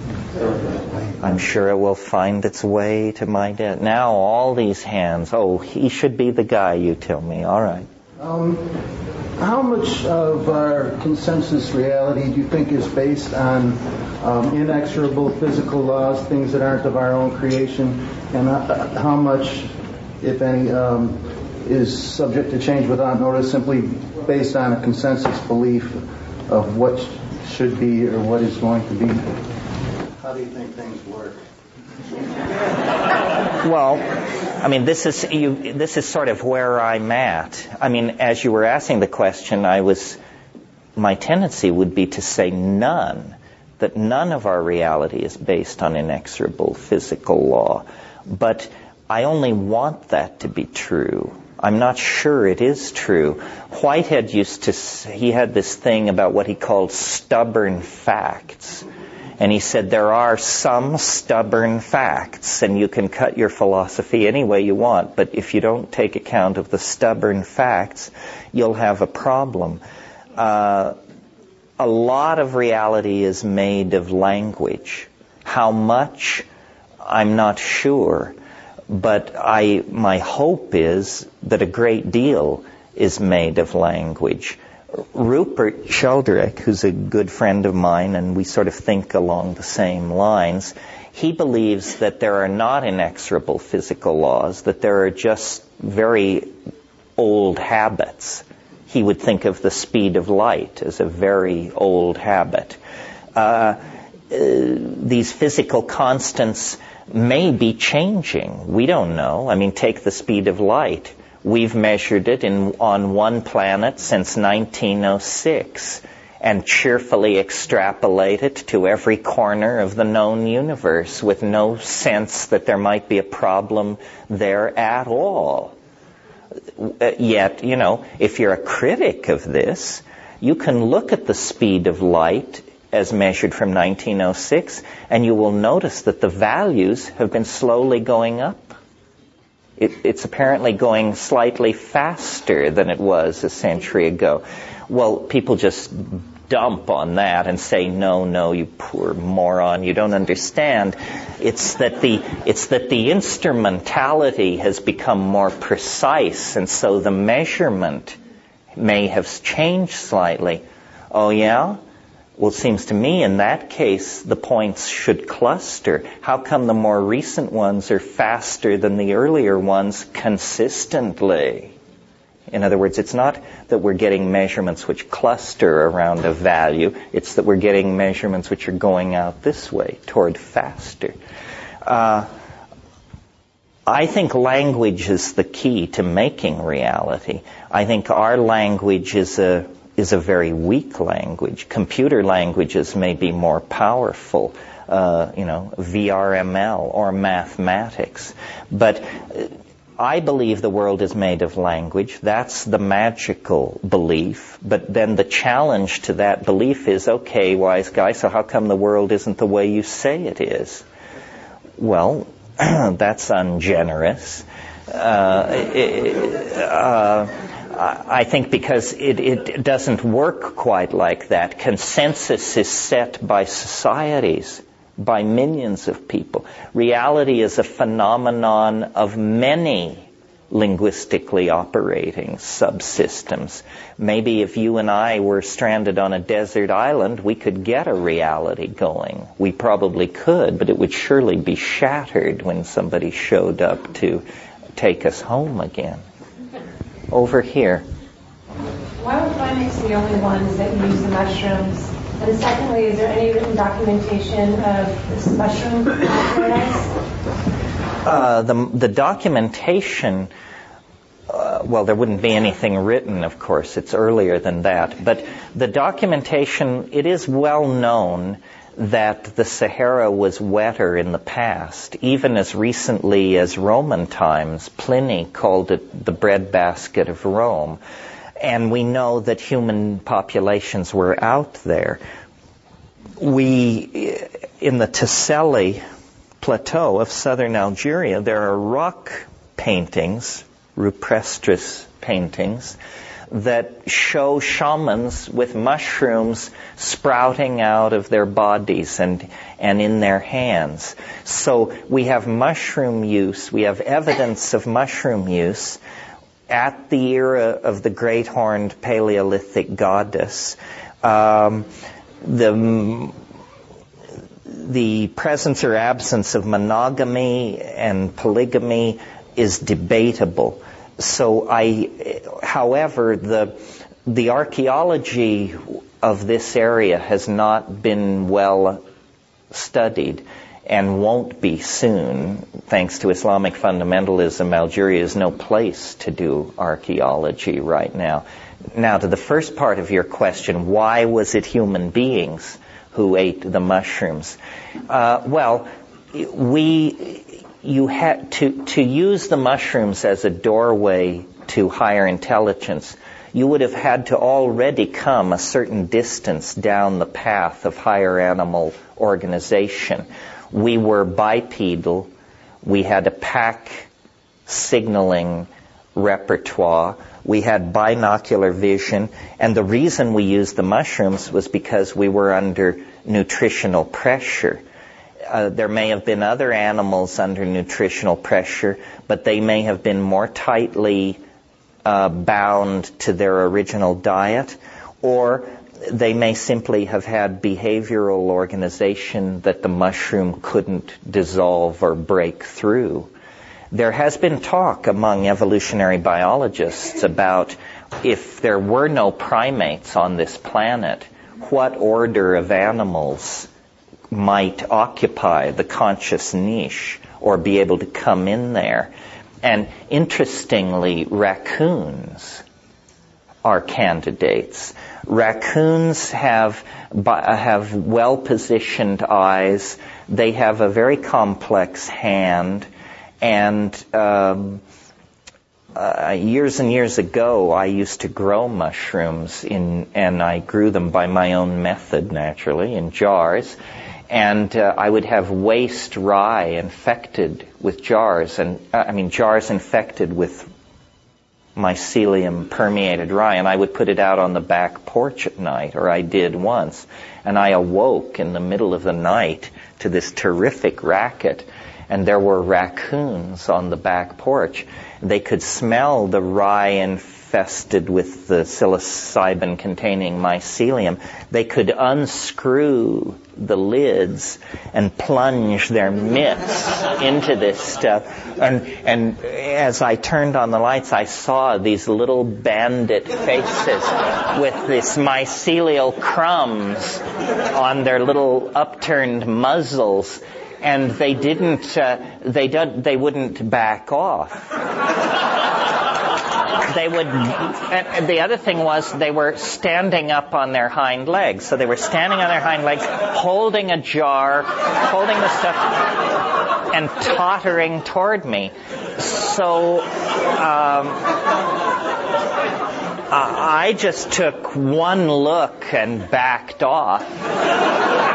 And for the rest of the evening, you could tell that they were approaching uh, the orgiastic boundary uh, because the carrying on, the sexual squeaking and squealing and thumping and pounding going on in the back yard was just incredible.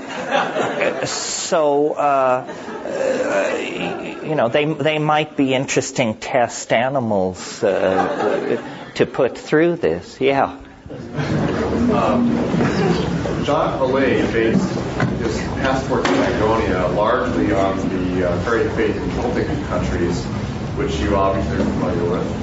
I wanted to uh, have your comments on the numinous nature of the UFO phenomenon with regard to the Celtic faith, the fairy faith, and the role that this phenomenon, which I think you referred to as, as the other earlier in your talk, has the transformation that you're describing us going through at this present time in the future. Yeah, yes, Jacques Vallée was a UFO researcher, and the book that was mentioned, Passport to Magonia, was his, one of his earliest books on the subject. He's gone through a lot of changes about it. Um, uh, the the the the numinous. I think what's going on is that. Uh, in a sense, there is leakage from the future. This is a broad subject and it's late in the evening, so I'll give it to you in headlines. But basically, science takes the position that nature is without purpose. In other words, nature has no goal. Nature proceeds forward according to the unfolding of chance and necessity. But I don't believe this.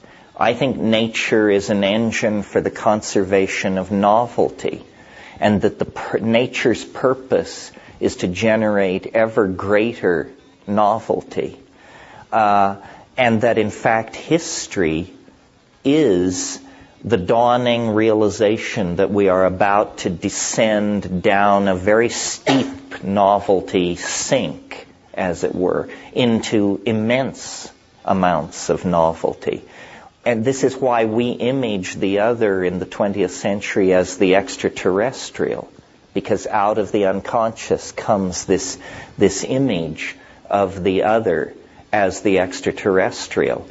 Uh, I think we are in the presence of what I call the transcendental object at the end of time, and that religions call it the Messiah or the Maitreya Secularists call it utopia. Millenarians call it something else. Mushroom enthusiasts something else. But that we are in the presence of the transcendental object at the end of time. And that it casts an enormous reflection back through history, especially recent history. But any person encountering this backward moving shadow of the transcendental object, will attempt to interpret it in cultural terms that they can relate to. So if they happen to be a French peasant in the 11th century, they will assume that it's the Virgin Mary. If they're a sexual scientific rationalist in the 20th century, they will assume it's a spacecraft of some sort. Uh, the Celts and their relationship to little people and an invisible world uh, this is a generally held belief that they are exemplifying that is worldwide, which is that the dead are somehow co-present in the space of the living, but invisibly so, except to those who have the gift of second sight or are magically empowered or shamanically uh, adept. Um, the last thought I should leave you with this, and it's an adumbration of this question, but it also has deeper implications. The model that you're usually given of the psychedelic experience is a religious model, that the mysteries of religion, Hindu, Buddhist, or something or other, are somehow illuminated by this boundary dissolving experience my model is, is a little different, a little cooler, and I think a little more formal. And it's this that consciousness is an omnidirectional threat detection response. You're listening to the Psychedelic Salon, where people are changing their lives one thought at a time. And yes, I'm wondering just like you are about what came after Terence's comment uh, that he sees consciousness as an uh, omnidirectional threat detection response. I sure wish I knew what came after that, but uh, that is exactly where the recording stopped. So uh, if you happen to have a copy of the end of this talk and can uh, either send it or post it somewhere, I'm sure that in addition to myself, that there are a lot of your fellow saloners who would be most grateful. I guess that I probably should have ended it with his uh, story about the stoned raccoons. what a great image that was, huh? Well, this has been my longest podcast yet, and so uh, I'll close the program today by reminding you that uh, this and most of the podcasts from the Psychedelic Salon are freely available for you to use in your own audio projects under the Creative Commons Attribution Non-Commercial Share Alike 3.0 license. And if you have any questions about that, just uh, click the Creative Commons link at the bottom of the Psychedelic Salon webpage, which you can find at psychedelicsalon.org. And uh, if you're interested in the philosophy behind the Psychedelic Salon, you can hear all about it in my novel, The Genesis Generation, which is available as an audiobook that you can uh, download at genesisgeneration.us. And for now, this is Lorenzo signing off from Cyberdelic Space. Be well, my friends.